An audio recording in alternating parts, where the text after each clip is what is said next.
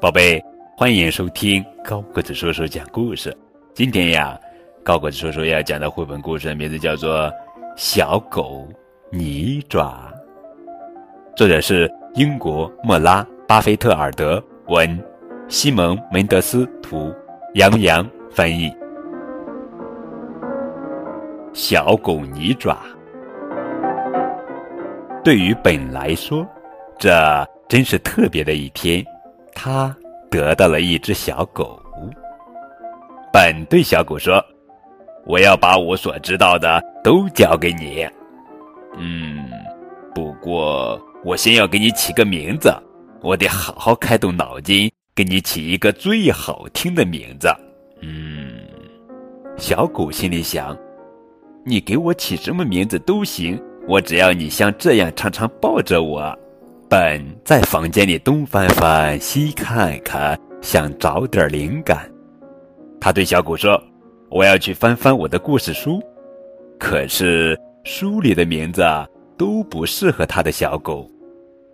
小狗心里想：“还是你自己想吧，我更愿意去看看花盆后面有什么。”小狗悄悄地爬过去，他伸着鼻子使劲的闻啊。闻啊，然后爬上花盆，砰！哎呦，他不是故意要打翻花盆的，可是他还是那样做了。他把泥爪印弄得到处都是。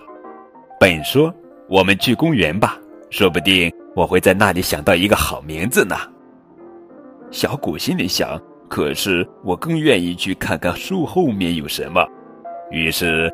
他跑呀跑呀跑呀跑呀跑呀跑呀！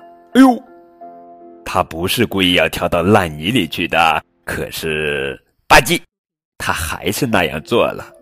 他把泥爪印弄得到处都是。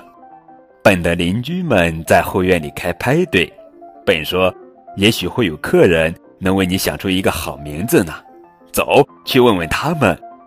小狗心里想：“可是。”我更愿意去看看池塘里面有什么。于是他向前探出身子，再向前探出身子，再向前，砰！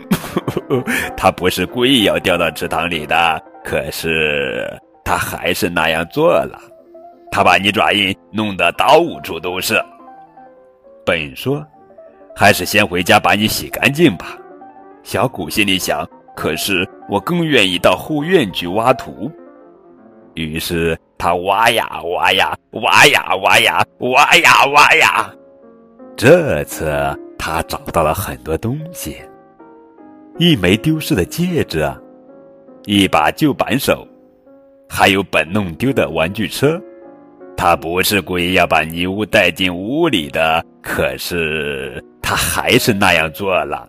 吧嗒吧嗒吧嗒。哎呦，呵呵，他把泥爪印弄得到处都是，哎呦，满屋子里都是泥爪印。他从没想过要给自己找一个名字，可是，你猜猜结果怎么样？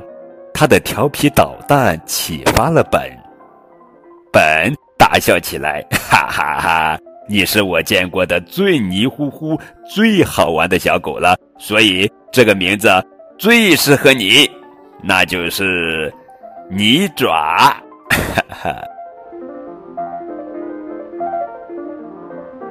好了，宝贝儿，这就是今天的绘本故事《小狗泥爪》。